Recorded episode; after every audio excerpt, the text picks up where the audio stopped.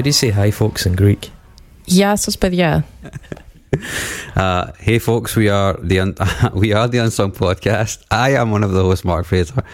This guy, this guy. Are you trying out a new bit? I'm trying to a bit. Hey, folks, we are the unsung. We are Podcast. the Unsung Podcast. I think you'll find, Mark, that it goes, hi, folks. Hi folks. Like scolding you. Not just 'cause That, my voice that's is for deep. listening to the podcast. I don't, I turn it Wait a off. minute, who's that? who's that? That's not Vicky or Ferruccio or Craig or Weaver. Or Weaver. This week we are joined by our good friend Marisa Androvik. Marisa is uh, an academic. Ah, barely. I'm in, I'm in academia. I would not call myself an academic.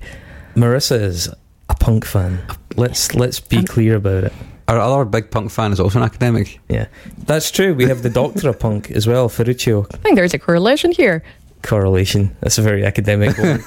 there you go, as if to underline the point. Damn it. Um, and also, I just want to put a pin in this. I'm aware that this could be sabotage Mm-hmm. because some time ago now, Marisa was in the audience for our live pop punk mixtape where I more or less took a big shit on everything she likes.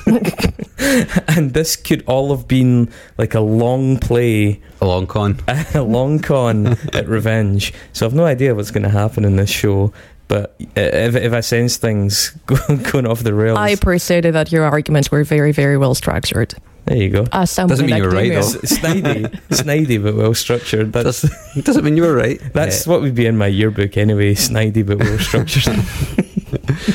okay, and if you listen to last week's show, you will know that Marisa has teed up a Bobby Dazzler of a subject for this this week's discussion. Uh, before we remind you of that, before we get to that, Mark, we got any of that admin stuff? We do. So I want to give a big shout out to the people of Norway and the people of Ma- of Oman putting us up in the fucking podcast charts and the iTunes podcast charts, riding high in the uns- in the iTunes podcast charts. So when we finally get round to doing this hair metal mixtape, it's going to be in Oman. Oman, yeah. so yeah, thanks to if, if you're from Oman, I'm from Norway, and you've tuned in. Thanks. That is definitely a Russian bot with a VPN, isn't it? no, but good for you. These are two very diverse audiences. yeah. yeah, I mean, Diversity win marks. it is. As a podcast comprised by and large of, of white males. and consumed by and large by white males. Um, so yeah, thanks to the populations entirely of both those countries. I'm sure they've listened to this show, and also some further admin. We're about to send out some mail, which is fucking great. We love sending that mail. Straight white mail. Straight white mail. Yeah, we're going to send out some records to some lovely people. Actually, it is straight and white 'cause it's a white envelope, and hopefully it'll arrive flat. Ho- Hopefully. oh Jesus. Uh, yeah. So straight, you're, some people are going to get a straight white mail at some point over the course of the next couple of weeks because you know we ship internationally as well, and then we're also going to be sending out our digital, our lovely digital stuff um, soon too. So what am I talking about? Well, we have our record club. It's the Unsung Record Club. You can go to our Patreon, patreon.com forward slash unsung pod, and you can subscribe over there. If you don't like albums but you just want to give us some money, Who doesn't like albums? well, you know, The fuck you listening to this for? uh, four quid a month will get you in the door and get you all the bonus episodes and into our lovely access all areas Facebook group. Talking about bonus episodes, we better get our finger out. We really should get our finger out. Uh, if you do like records, then uh, fifteen pound a month will get you a, a, a different digital record every month. Allow me to interject. Obviously, most people, myself included, make use of streaming services. So, what use is a digital record? Well, I'll tell you what use it is because if you subscribe in the digital tier, we're buying a digital record from the bands and the little independent labels that put them out. For that download, they will get, and I, honestly, I, I, I'm going to have to work out the exact number, but I don't think I'm exaggerating to say they will get something like 5,000 times as much revenue as they would if you were streaming the record. It's it's possibly even more. I'll try and have that worked out by next week. But the unsung digital tier, you can Bandcamp app's Yeah, pretty good, isn't Bandcamp it? Right. yeah. So you can use the, the files through the Bandcamp app, and we strongly recommend that because there's loads of stuff on Bandcamp that you can't get on other services. Uh, but it's just a really good way to help subsidise these releases uh, in a way that streaming simply is not going to do. Yeah, uh, and if you want to subsidise these bands even more and also give a little love to us, um, we've also got a, like I said, a straight white male tier, which is uh, the Analog Record Club, and for it's a sliding scale basically. If you live in if you live in UK, it's forty pounds. It's higher if you live all over the world. The good news is that most of the vinyl is black vinyl. Yeah. So whilst it's superficially white in the way it's presented, you know that behind all that it's black, just like rock and roll. yeah, that's true. Uh, and we'll send you a, diff- a, completely different record to the digital one, and you'll get both every month. And it's it's a cool thing. It is, and it helps everybody out. It sounds pretty cool. Yeah. Mhm. So let's move on. Marisa, tell us about you. uh, the sound of breaking glass, screeching brakes, and, and screaming children. yeah. Uh, so tell us a little bit about your credentials and then why you picked this album. Yeah. How did you get in here? So I did a master's in music industries and popular music studies back in 2018. So I graduated in 2019. Remember 2019? That was amazing. That was a Um, golden era, wasn't it? So I wrote my thesis on um, art artist separation, and I specifically talked about emo because it felt very topical at the time because it's a scene that has um, been accused of a lot of misogyny, rightfully so. For me, it was a way to make sense of my own feelings because the Me Too movement was at its height when I was writing my thesis, and I just thought it needed to be explored. And I'm now doing a PhD. It's my first year, so I'm just into the process of like, like writing my review, and it's on the artist we're going to talk about. Mhm. and it's a comparison between the third and fourth wave of emo, Mhm. um, with a focus on the women in the scene as lyrical subjects and as fans. And I have a special interest in issues like physical and sexual safety in music venues, which will be interesting but challenging to explore. Absolutely. Mhm. Yeah. I think sometimes when you're feeling pessimistic, emo and the Me Too movement can almost feel antithetical. you know, Yeah. yeah, it's it's uh, it's had its moments uh, as a movement. But I'm sure that's going to come up in the context of Yeah. this Mhm. because you have thrown the cat among the pigeons uh, by choosing which album. Um, the Devil and God are Raging Inside Me by Brand New, which is their third album.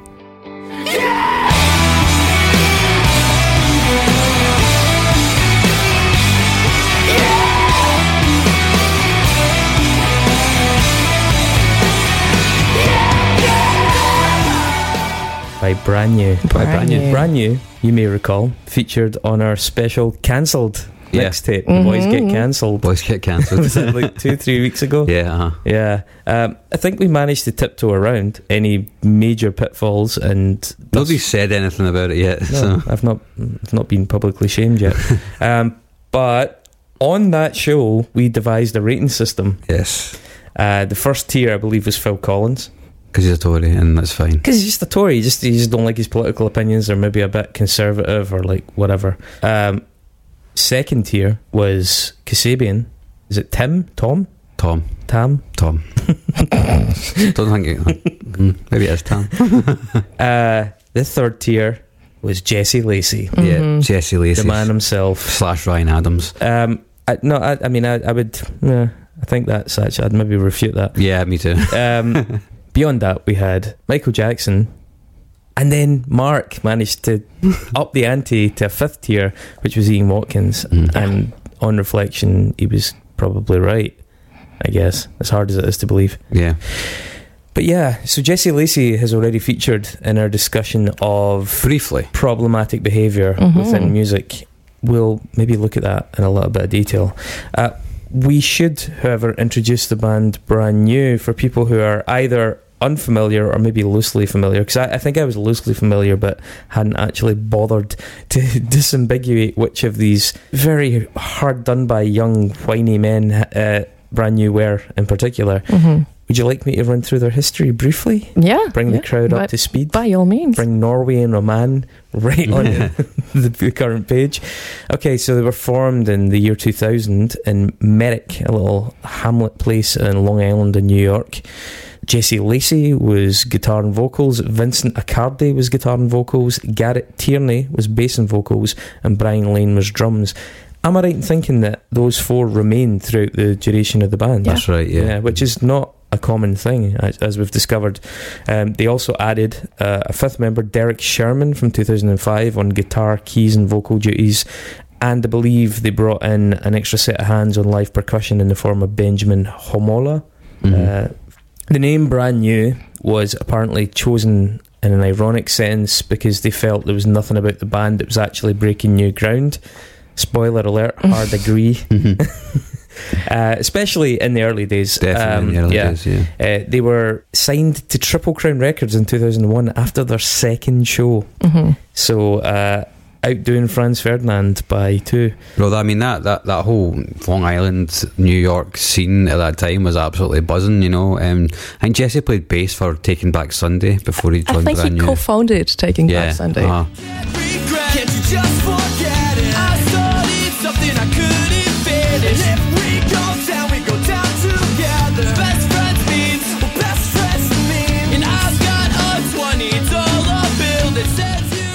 And he was friends with people who were in like The Movielife and Crime in Stereo and stuff like that. You know, so um, So, they, they'd already played shows with like Midtown and Glassjaw, I believe, early Mm. on as well. I mean that was a really really rich period when it comes to emo. I guess, and you probably know more about that. Like that area was huge, so it doesn't surprise me.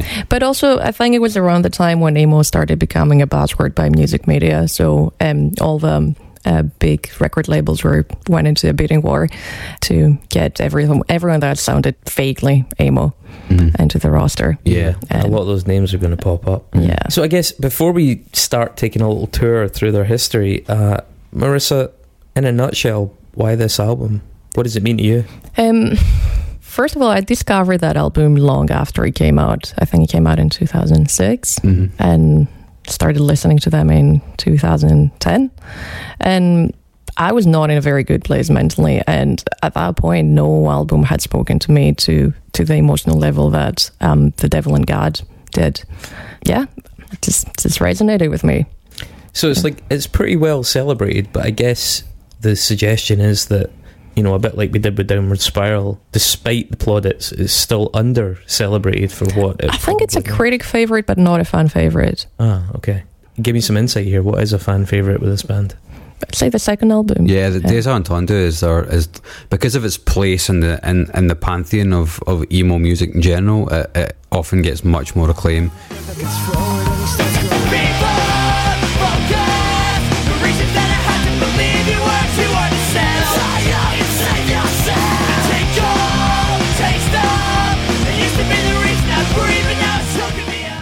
Um, I was speaking to a few friends about it, about them, you know, over the over the course of the last week, and they would all say that this is the second best brand new album because Deja Entendu is the first. Can I just make a point here? Déjà entendu means already seen, Yeah, it's like the Uh, reverse of Deja Vu. which I guess is consistent with the name in the sense of we're breaking no new ground. This has Yeah. already been seen. Yeah, and it still holds a place in a lot of people of a certain age, i.e., the, the age that I am. Hmm. Uh, certain age's heart, I think. It's nostalgia, yeah. I mean, It they, is, they- they uh-huh. seem like a heavy duty nostalgia band for a Mm. lot of people. Definitely, um, and I think they did. They, they did a lot to, to kind of move out of that, and, and, and they did change their sound as we'll talk about, and they changed fundamentally how they write music as well. You know, um, they were always a band that were constantly in flux. I think, despite the long period of time between their records after this, well, actually after Deja Entendu, like I think the gaps kept getting bigger and bigger and bigger between albums. But yeah, that like Marisa's right. It's it's definitely not seen as being the fan favorite, even though a lot of people say it as or think of it as their best album. Mhm. Critics certainly do. Mhm. Um, I would, I think, as someone that's only got a passing awareness of this band, it's interesting that this album had very few songs in it that I recognised, even though the cover was very, very evocative of a certain period in music. I remember loads of people liking it. It was that Deja Entendu that had the songs that I knew from, Mhm. you know, going to the Cat House or, you know, that kind of period of like going out dancing indie rock, punk rock clubs and stuff. So yeah, th- there there is something about it that's quite understated, and we're we're going to dig into it a bit more. But as you say, it's also quite different to, to where they started and where they ended up. So let's let's look at that a little bit as Mhm. well. We mentioned that they were signed to Triple Crown in 2001. Shortly after that, they brought out Your Favorite Weapon, their first album.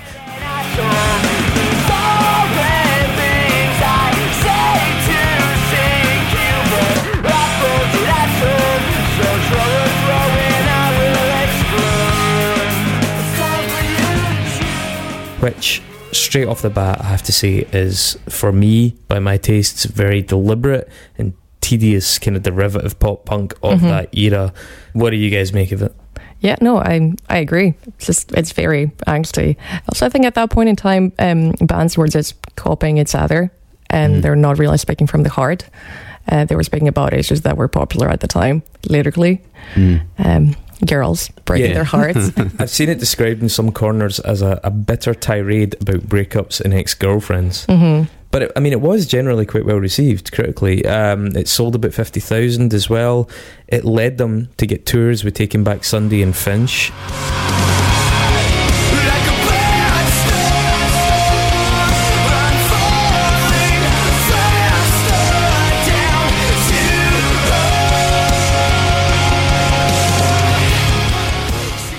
Apparently, it was originally recorded and then the hard drive was either lost or damaged, so they had to re record the entire record again. I didn't know that. Oh, see, as somebody that's had to redo stuff, you know, we've had to redo podcasts. Mhm. And just the fucking feeling of despair at having to kind of replicate that again is just horrific. Remember that Millie Yeah. Jackson thing? Yeah. Oh my god.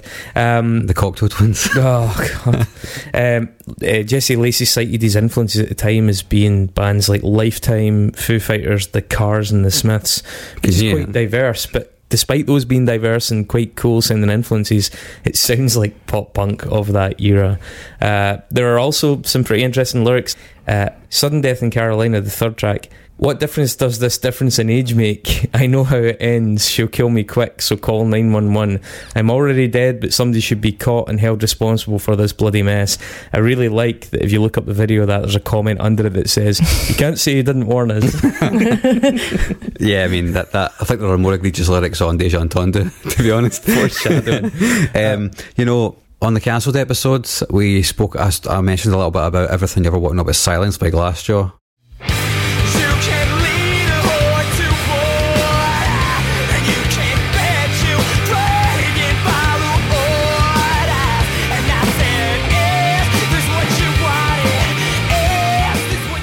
Which Yeah. I think lyrically falls very much within the same purview as this album. And I think they have apologized for those lyrics they wrote. Yeah, well, Um, Daryl, ha- yeah, Daryl definitely has. Um, but I'd heard some songs from this way back in the day, and it, it just, it, even though I was into pop punk, this just didn't grab me. I never really liked Taking Back Sunday that much either, apart from the odd song. So there was a kind of emo or punk that, or pop punk, which just bounced right off me, and this is this was kind this is kind of it, you know. Um, I've, I since came to reappreciate the album after getting into their later career and going back and going, oh, I can totally see how that's a throwback now, and I really like the fact that they've progressed like significantly away from this, like made made a lot of really conscious decisions to actually grow up. You know, I think, or maybe they Mm. just grew up. yeah, totally. You know, literally did grow Yeah. up. they did yeah. grow up. but a lot of artists, taking back Sunday, you know, haven't. You know, still doing the same thing, damn near fucking th- twenty five years later. Do you know what I mean? So, is this is the album with 70 times 7? Yeah, which is it? about brand. It's about taking back Sunday. Yeah, he had a feud with the guitarist John Nolan, and that song was kind of Jesse's side of it. And then I believe Taking Back Sunday, or Nolan reciprocated with a song called There's No I in Team. hmm yeah. Uh,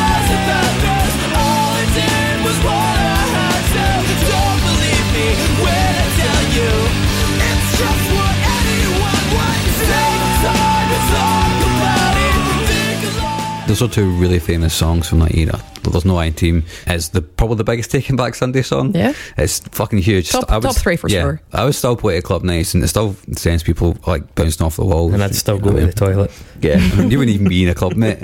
or if you were, you'd be in a toilet being sick for the like three hours. um, yeah, I think the lyrics. There's a lyric that's in that song. It's a, "Your subtle as a brick, it's a small on my back." I think is actually taken directly from a Taking Back Sunday song as a way of like ribbing them.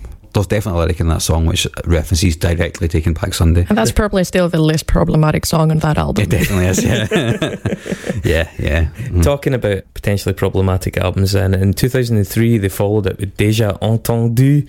Uh, Very good. Thank you. Uh, they brought in some more musical influences. Lyrically, diversified quite a bit. Now, f- well, they believed it did. Let's put it that way. In interviews, they were like, "Okay, lyrically, we've tried to get away from just complaining about breakups and stuff." Mm. Uh, did they? Are they talking Th- shit? First of all, they did more than complaining. They they implied physical harm um, Yeah. as um, as the means of taking revenge upon the women Yeah. that, that wronged them. I am hell bent on extracting all of my revenge. Yeah. Yeah. um, with, uh, again, very common theme of that era. Mhm. Yeah, yeah, that lyric's in Guernica. So, is that the name of the painting? Guernica? Guernica, Guernica, yeah, yeah. absolutely. Yeah. Mhm. Yeah, that's I think that's the first line in the It's song. good that he managed to diminish such a beautiful, profound painting with some petty bullshit. what do you think of that album, Marisa? Um, it's my third favorite. Okay. I love it. I think it's very catchy. It has many issues. um, in terms of its lyrical content, once you contextualize it after what happened and the allegations against Lacey, I think it's the hardest one to listen to. Mm. Um, there's some very, very graphic references that if you if you listen to these out of context, they amount to nothing. Mhm. But in the light of these allegations, they become distressing. Have you got any examples that you would like to share with the class? Well, there is one song. I don't know if that's still the case, but if you Googled brand new rape song, Mhm. uh, me versus Maradona vil- Yes, versus Elvis yeah. would come up. I almost feel sorry for what I'm gonna do. And your hair smells of smoke. Who will cast the first stone? You don't want to have anything associated with the words rape song associated with any of your music at any point, unless you're Marilyn Indeed. Manson. Indeed. yeah, the interesting thing about that song in particular, though, it's number eight in the record. It, it actually is one of the ones that captures most authentically that kind of far era emo. Aye, You know, the does. sense of Mhm. like delicacy and, and, Mhm. like quite loud dynamics. It, Mhm. it it isn't as pop punky and boring. It's it's I didn't dig it, but it's much closer to the emo that I was into. Mhm. You know what I mean? It stood out. Another one that stood out was that sixth track, "The Boy Who Blocked His Own Shot," Mhm. uh, because it really sounds like the fucking song "Yellow" by Coldplay. oh my god. Sing it, try it, right? If it makes you less sad, I will die by your hand. Find out what you want. Already know what I am.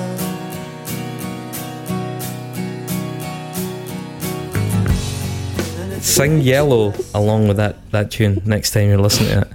Um, that that's the acoustic one, isn't it? Yeah, I, I'm, I'm telling you, it's it's right in there. Uh, the sales in that record, though, they passed five hundred thousand, which is quite a lot in two thousand and six. It was Mhm. after that sort of yeah. two thousand and three, two thousand and four collapse, but still pretty decent. Um, That's why they get the, the attention of a major label for their next album. So. Yeah, yeah. I mean, there's a couple of tunes in that, as I said, that I was familiar with, even with my very passing knowledge of them. The quiet things that no one ever knows.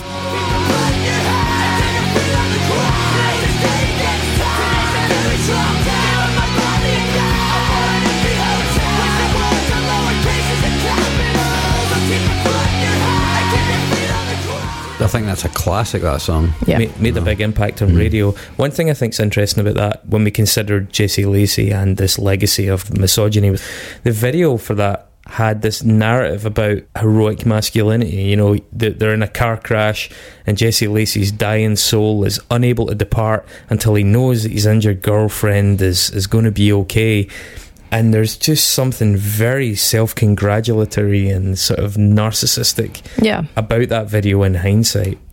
It, it, in, in a lot of ways, it, it's actually a really good avatar for the emo movement in, in in certain eras. Like that that sense of wounded male nobility, and and it's oh god, that video really sits in my head as being a depiction of that. You know, in Sic Transit Gloria, Glory fades.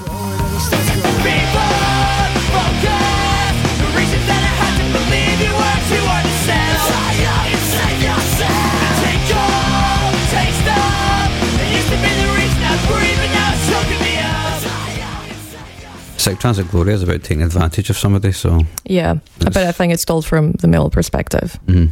it's it's actually interesting that that felt that that song title come like quotes the film Rushmore directly because the film Rushmore is about this.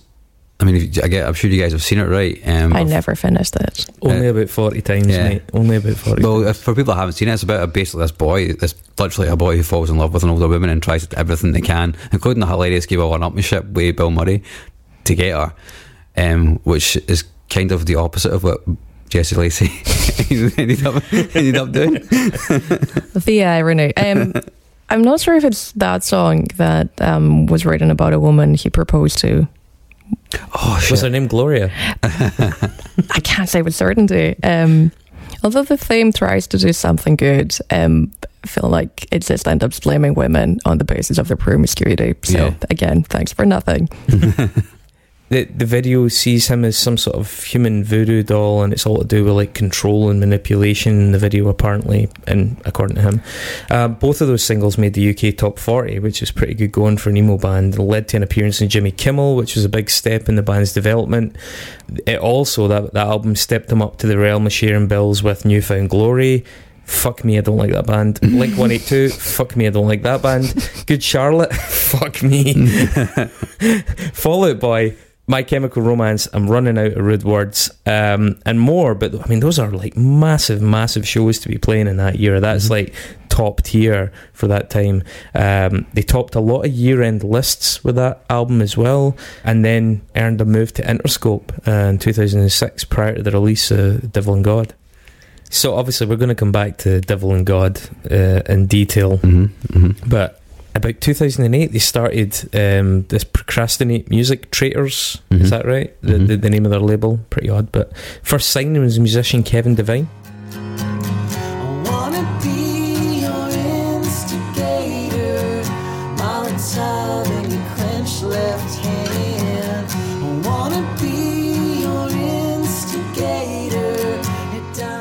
Kevin Devine, who would actually later withdraw from one of their tours once the allegations against Jesse Lacey arose. He was actually playing guitar for them, uh, like as well, a third guitar for them. Oh, at the really? time, yeah. Third Mhm. guitar. Fucking hell. Well, I mean, you, can- you can hear it on like the Devil and God and Daisy. Oh, they need it, mate. They need it. It's around that time as well that I think the bands. This is this is 2008 onwards. Uh, it's around this time when the bands that they tended to be seen with, you know, touring festivals and that sort of. I think sort of matures again, gets a bit more sophisticated. Um, you know, the newfound glory pop punk thing are sort of fading away a little bit, and they're being replaced with like Coheed and Cambria and Manchester Orchestra and bands like that that have got a little bit more of an indie credibility about them.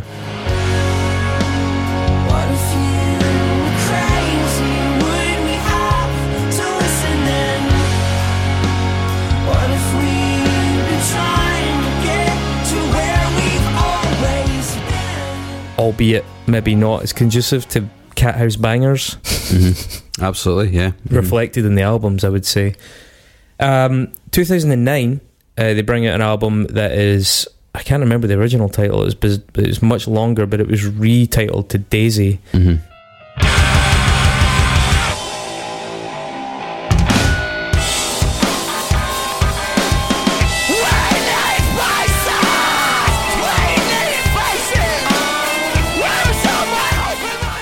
They played glastonbury that year i think and announced the release date of that album which had already been delayed. It's mixed with a guy called dave Sardy d Sardy who's been behind a lot of really good bands and albums including Far's water and solutions. It, it actually sounds good in terms of audio quality that album but i find it really quite ploddy uh, uh, uh, in terms of compositions. Uh, the fourth track in it gasoline's a bit unusual has a slightly manic so it's almost like the band paper chase a little bit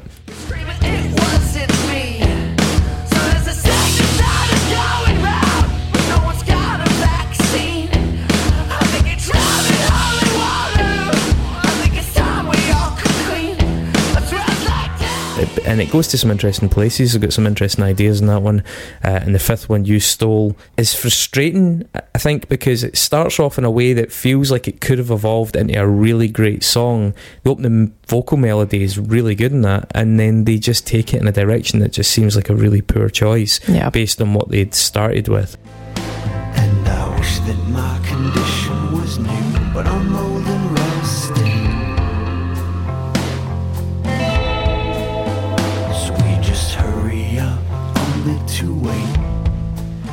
I really like Gasoline. It's probably one of my favourite uh, brand new songs. I like it at the bottom because it's it feels it feels woozy. It feels like you're at the bottom of the sea because it's kind of undulating the whole time.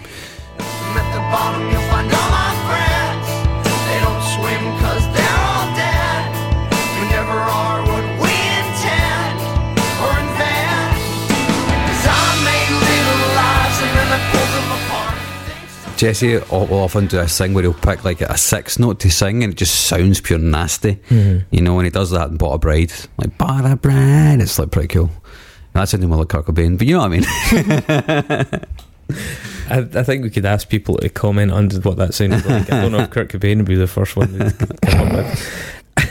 on on the following tour after uh, 20, uh, December 2010 they were playing to more than 12,000 people in London supported by Glassjaw and Thrice. And I think that's a really interesting illustration of the way that fortunes had reversed you know that, that Glassjaw are now opening for them. Uh, they got to number 6 in the US Billboard 200 that year. Uh, future plans though started to become a little bit uncertain. The band were a little bit vague in interviews about wh- where they were going to go what they were going to do. There was an initial booking to record another album in 2012 and I think they ended up sort of subdividing the booking and using it for side projects and personal projects and stuff. Uh, by 2014 it was announced that they were writing new material as well as building their own studio apparently. And then from 2015 and 2016 they released two standalone singles one called is it Mene? Yeah. M- M-E-N-E My father spoke a prophecy To think that I believed the self-centered of me There was something I was trying to say But then I choked on it and now it's getting kinda late We walked to the edge but we never left and then I Am a Nightmare which is very very much foreshadowing they're both good. They're both really good songs actually as well. Yeah, I love I Am a Nightmare.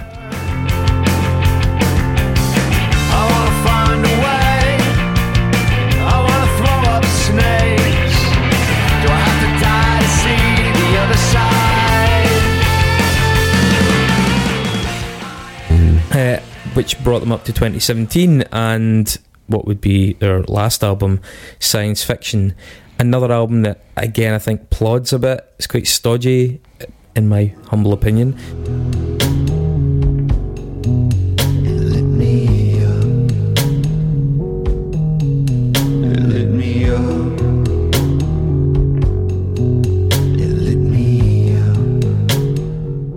Um, still vaguely emo and alternative, but it's starting to stray into sort of MOR territory. It's getting a bit into the middle age spread. The fourth track in that, Could Never Be Heaven, is quite a nice, understated wee song. I was drowning in a lake dammed over a dead mining town. The cars and the homes lay still in the water. The deeper I sank, the less I died. The trees swayed slow in the tide. and it was released to considerable acclaim at the time, regardless of my opinions on it, uh, and was their first number one album, I believe. Lit Me Up. It's, it's got a really weird long intro, and then I think they, I like it when they do understated things. Like Lit Me Up is a good example of that. Same logic is out of mana.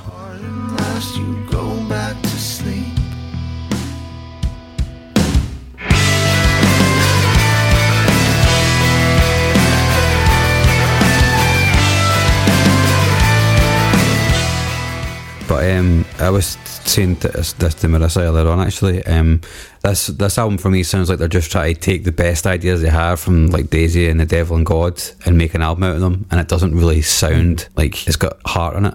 It's anymore. a big delay as well, you know, 2009 to 2017. There's maybe a sense of, guys, if we don't do something now, we're never going to do something. And they, yeah, they started to release merchandise, basically saying that we're going to break break up in 2018. I saw, yeah, I saw that Mhm. was hinted at, yeah. Mm-hmm.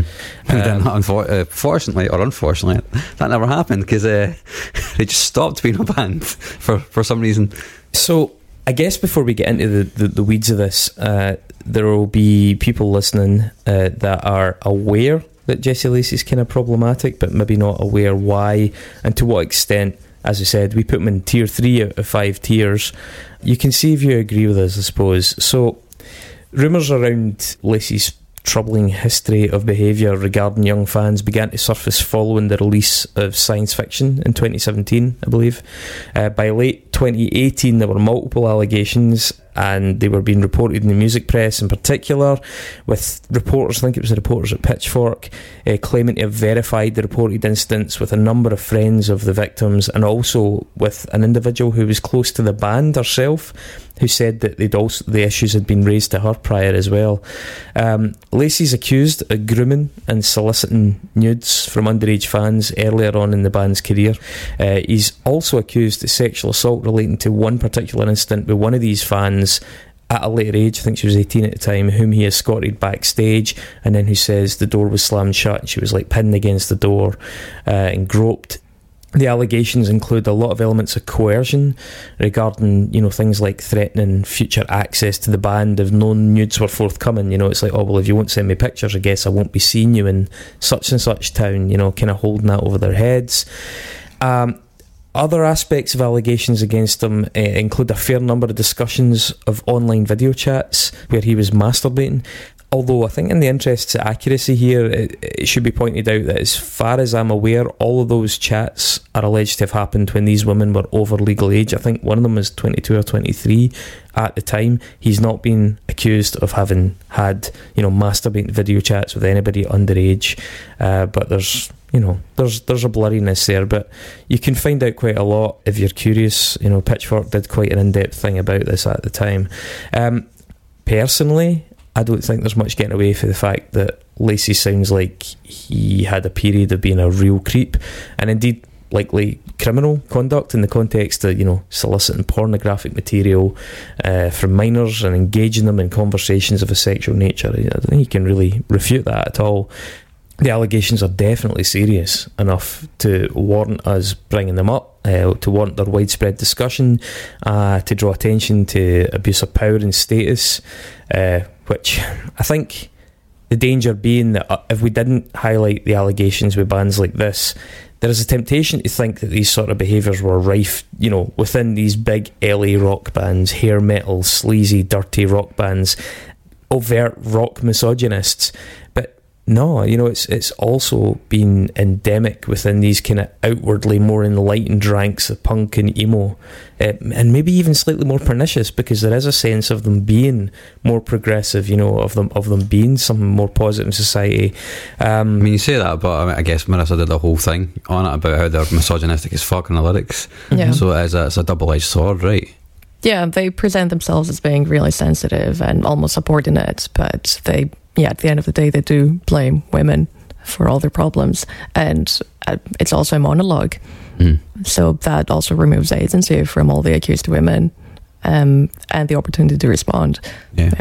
I mean, Mark, we, we highlighted that in the, the cancelled episode Mm. that the profile of the victim tended to have a correlation with regards to the amount of justice the victims were afforded. Mm. You know, so Ryan Adams was, was a good example where there was actually quite a, a detrimental effect on his career versus R. Kelly, where the victim is very v- much an unknown figure. Uh, and I know you Because of their age as well, anonymous, you know, which thankfully legally they have to be, but it comes back to agency. They have no agency. They can't control the narrative, even if the narrative is bad. That people can just go squash it away and go, I, but the music, you know, and you can do it art and artist, and I guess we'll talk about that in a second. So I, th- I think it'd be really interesting to exchange viewpoints here, Marisa. Okay, because as a young white male that, or at least I was a young white male at, at that time, growing up in that, that that scene, there was very much a sense that we were on the right side of history. That people that were into that scene were quite welcoming of, like you know, the LGBT community, not universally, but you know, generally speaking. Um, and that you know it was a it was a much more liberated, cool, right on sort of liberal crowd that you were dealing with, and so as a result, I think I think it's it's difficult for people to go back and maybe reconcile how they felt about themselves with what was actually coming out and, and, and the kind of culture that was being nurtured within that scene. Um, so I think there's a lot of dissonance still within young men from that era. Uh, and I also find it surprising, I have to say, uh, that I think like maybe eight to ten years prior to that, so around about the Nirvana era, you had almost a much more concerted effort uh, with regards to women's representation and women's rights and the way they were spoken about. And, you know, it seemed like it regressed slightly before it went, hopefully, before it started going forward again. But I'm curious about your take on that. Yeah, I think that was just um, the male response to that wave of feminism. Um, the way to reconcile that is to victimize ourselves without actually benefiting women in any meaningful way, whereas it's benefiting a certain type of, of man or another type. But I mean, I was I was the same. The the whole reason I, I wrote this thesis was to make sense of my own feelings. I was very conflicted. Um, it made me question if I was being part of the problem. But the curious thing about emo and pop punk is that there is such a marked presence of women in the audience, Mhm. um, in chat rooms, in in gigs, and those bands were not really called out until the Me Too movement. The Me Too movement happened, and I'm not sure why. Yeah, I mean, it, it, you know, what I mean, the emo male. It's it's an interesting beast. Mm. It really is. Like you know that brand new by virtue of Jesse's transgressions, sort of occupy a special place in that weird deluge of male self pity that the male that the emo movement sort of heralded. Um, I th- you know the commercial success of that movement sort of vindicated that manifestation of fragile masculinity. You look at bands like Glassjaw and those albums, it's like if you're wailing and letting it all hang out and saying these awful things, it's kind of confused with being really in touch with your feelings and really earnest and really vulnerable. Like it's okay to say these awful things because you're just a guy that feels, you know, you feel and you're the real deal and you're not afraid to cry or at least complain. And that's a really fucking pitiful caricature to look back on, but it was really fucking common. Um, I mean, I don't think Brand New were necessarily the worst, but I think they grew to represent one of the most glaring examples of that sort of narcissism and hypocrisy because of what came out about them. I mean, do you, do either of you have any suggestions of perhaps worse examples of it? I mean, we've spoken about Glassjaw quite a Mm. few times, but what other bands in the scene really epitomise that to you? Uh, all time low jump out at me immediately.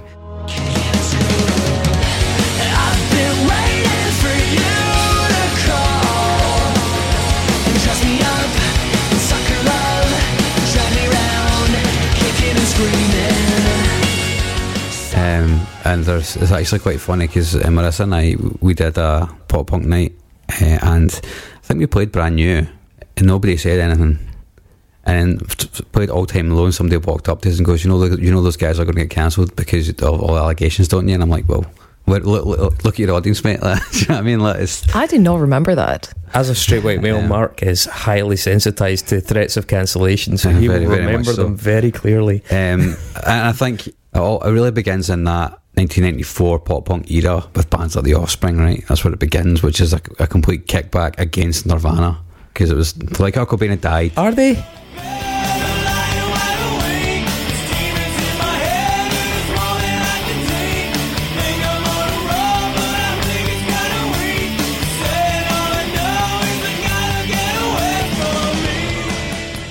Know if they are. I think, I think from a commercial I, perspective, mean, I can like, maybe say that if you said that maybe it was starting to cycle back, yeah, but I don't think they're a kickback. They certainly stole a lot of the music, and I think they tried to co-opt some of the sort of wokeness. You know what I mean? In, in, in terms of like they, they, they came across as quite right on guys, albeit as you say they were a bit more puerile, and it, it was definitely starting to drift Mhm. a little. I, I don't know if it was like a, an an absolute reaction. I don't think it happened as suddenly as that. Well, A lot of these people, I think, mistakenly thought they were carrying on that spirit. I think, uh, well, Smash came out, I think Smash came out the week that Kurt Cobain died, so it came out at quite a fortunate commercial period. And obviously, that was a huge influence on a lot of other bands like Blink 182 and next, so on and so forth, who would go on to become huge. So, whilst it might not necessarily be a musical kickback against that, I definitely think it's a commercial kickback, which which has since benefited not just that kind of music, but the, the kind of the bands we're talking about just now, the emo bands, you know, who like ride the coattails of pop punk. But in terms of in terms of like the subject matters, I don't think Smash had any sort of like glaring moments that I can recall from it. The way that some of the bands that followed it definitely did. Well, I mean, the Offspring would then go on to have like songs like "She's Got Issues" and Oh yeah, I mean know, that kind that, of thing. you know, absolutely. I- I, totally um, agree that it got worse. It's a straight line, yeah. progressively. It's, it's definitely linear. Um, so they're a band. The reason I bring it up is because they're a band. Those those middle albums between before they became dad rock, basically. Um, I've never listened. I've not listened for a long time, so I couldn't tell you if they still talk about that shit. Probably do. So they're not the worst, but they're definitely up there. Um, Christ, there's just so many identikit fucking whiny men bands for that era that I just can't. I can't seem to pick one out because they're all a big fucking Did- did- collage of beige. Was there ever anything problematic about All American Rejects? No, actually, nah. I'll keep you my dirty little secret. Probably. Yeah, I'm just wondering if anybody escaped unscathed.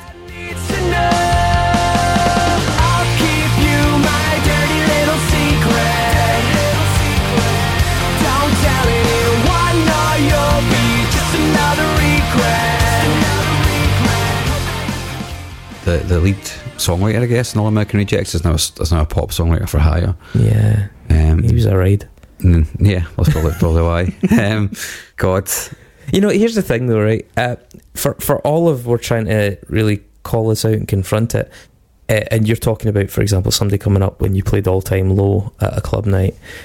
I would presume that for f- con- ongoing fans of brand new's work, it must be extremely galling to see Jesse Lacey and his transgressions perpetually held up as an avatar for sexual misconduct um, in music, but and being lectured by fans of people like David Bowie. You know, like because it's never been called out or disappeared to the same extent. It's, obviously ties back to a recurring theme in this podcast: the total inconsistency and accountability, and the subjective nature of these campaigns to shed light on abuses of power. I mean. In in the world of legal nuance and proportionate punishment, Bowie and many others stand accused of statutory rape. You know, like legends of that scene boasted about and were known for molesting and even abducting girls below legal age. Jimmy Page. Yeah, so whilst I've absolutely no time for Jesse Lacey, if you criticise Jeff, Jesse Lacey, if you go up to a DJ booth and piss and moan about all time low, but give a pass to David Bowie or Iggy Pop, fuck you. Like honestly, that's that's ridiculous, and it's it's frustrating because consistency is key to these things. Otherwise, it's easier to shut these movements down when you're looking for restorative justice. You know, um, I think any moral leeway that you're willing to afford to yeah Iggy Pop, it can just as easily be a- afforded to Jesse Lacey, who is accused of comparatively lesser crimes. Iggy Pop is accused of statutory rape and then releasing famous songs boasting about statutory rape. Mhm. I just find that whole scenario really baffling.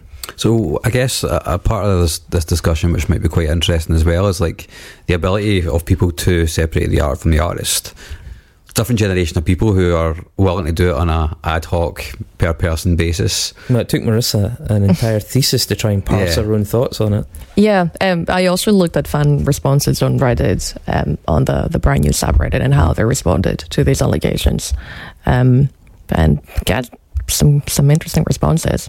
I think that I came up with twelve coded categories of different degrees of responses and different levels of separating the art from Oh, the, wow. from the artist. Yeah, Yeah. And- so from like complete denial to like complete acceptance to there were people that did not acknowledge was what happened as sexual misconduct, so they were not presented with the moral dilemma. yeah. to begin with. Um, and then there was just a lot of uh, back and forth about, yeah, um, historical context or degrees of sexual misconduct, um, certain lyrics. Um, also, I think I think that's a very important argument: the the collectivity of um, a musical endeavor. Can you punish everyone in the band on the account of the actions of one member? We And I have- don't have the answer to that, but that, I thought I thought that was a valid argument. We have discussed this when it comes to lost Yeah. profits because, Yeah. I mean, things were apparently someone someone that, that we know had commented in our exclusive AAA Facebook group uh, that uh, apparently the, the relationships in Lostprophets were quite fractious towards the end, so it is quite likely that nobody knew how bad he was. But I find that hard to believe because I, I remember from the early, late noughties, maybe the early 2010s, like fucking message board threads going about about him just being a really, like Enoch has been a really dodgy cunt to women, basically. Um, that's not taking into account any of the any of the child molestation stuff, but just basically being a bit of a fucking yeah, that, that- I funny mean that that so- stuff is beyond the pale. But I don't think when there's no smoke without fire, and I, th- I honestly think if there were proper big time promoters listening to this, who would be laughing at the naivety of us to think that there aren't loads of red flags on Mhm. the road to something as Mhm. extreme as that. I mean, I mean, yes, uh, I'm not going to do this. I'm not really seriously doing this. If it was done online, then it's much easier to hide. Significantly easier to hide, easier to hide potentially, yeah. especially on the road. But see, for example, I, I, there was always this big discussion around about Razorlight and Johnny Borrell. and Johnny Borrell because he supposedly would, you know, swagger into like rooms boasting about how young the girl that he just got off with was. And there's so many accounts of bands with roadies and stuff who have little kind of backhand deals like go and you find me like the, the hottest young thing you can find mm-hmm. and you hear stories, even just domestically, about Facebook groups of bands trading photos of groupies that are underage and laughing at who can get the youngest one. I mean, this kind of thing was, is, and will continue to be rife to some extent, unfortunately. And I just, yeah, you're right. You, it feels wrong in some respects to to tie a band in with this, but see, having been in a band with people, a number of bands, I find it very hard to believe that any of those bands could have done any of that stuff without us at least having a suspicion hmm of highly problematic behaviour. I mean, I can see your point. I haven't been in bands myself, but I guess there's a certain level of fame where you you might not necessarily be interacting with your bandmates on a regular basis anymore. You know, on a daily basis because you're not even sharing a bus at this point. You're fucking you're going to hotels and your crew are driving overnight, and then you're just getting there however you can the next day when your shows are that big. You know what I mean? I don't know, man. I or even even word- separate buses, which does happen as well. Word spreads, people walking into backstage rooms and people being told to, you know, go off the bus, give me two hours. And uh, that. Like, I really think that's a very naive perspective on it. What are your feelings, Marisa, in terms of how the rest of the band should be treated? I mean, I, I can only speculate, and I really can't. It's interesting how um, I don't think anyone in the band has issued a comment or a statement, Yeah, they Um, haven't. Mm. so I don't know what that says about the situation. Yeah. They were actually, um, I think it was maybe it was maybe last year. The four of them were actually pictured together um, because they're still friends. And uh, Jesse Lacey's wife still has an Instagram because I think she's a she's an artist of some kind or she's a creator, and so she does regularly post photos of just like life, and he's in them because it's her husband. You know what I mean? Yeah. And they all went away f- to somebody's house, and they were all there, like just as friends, you know, just like having dinner. And there's a photo of the four of them together. Everyone was like, "Is that me and Brand are coming back?" Just, nah, absolutely not. Probably not the case. But that you know. leads on to the whole other issue of like, is there any potential for redemption? And the whole criminal justice system, if it's invoked, the whole idea is that yeah, you do earn redemption Restore- restorative via justice. contrition. Yeah, but he, did he ever face that?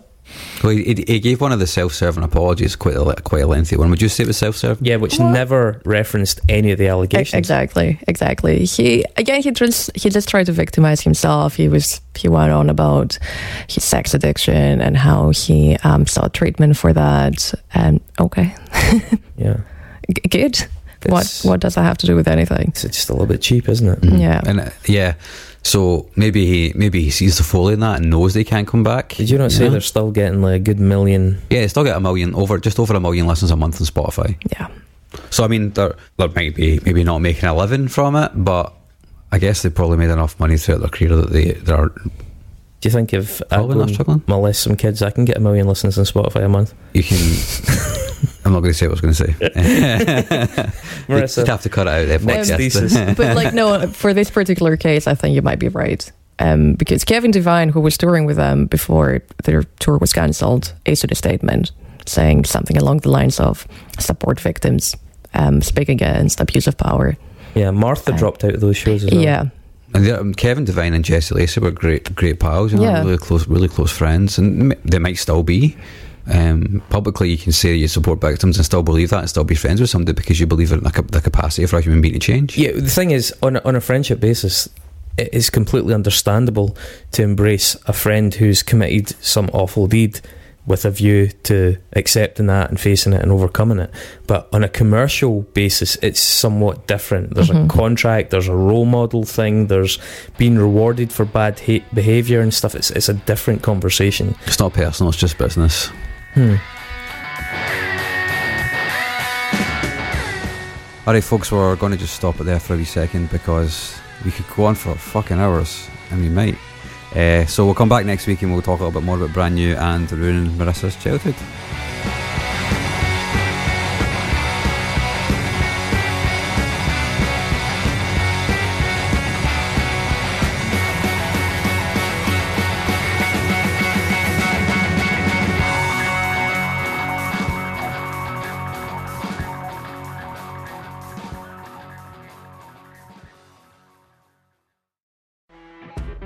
You know when you're listening to a true crime story that has an unbelievable plot twist that makes you stop in your tracks?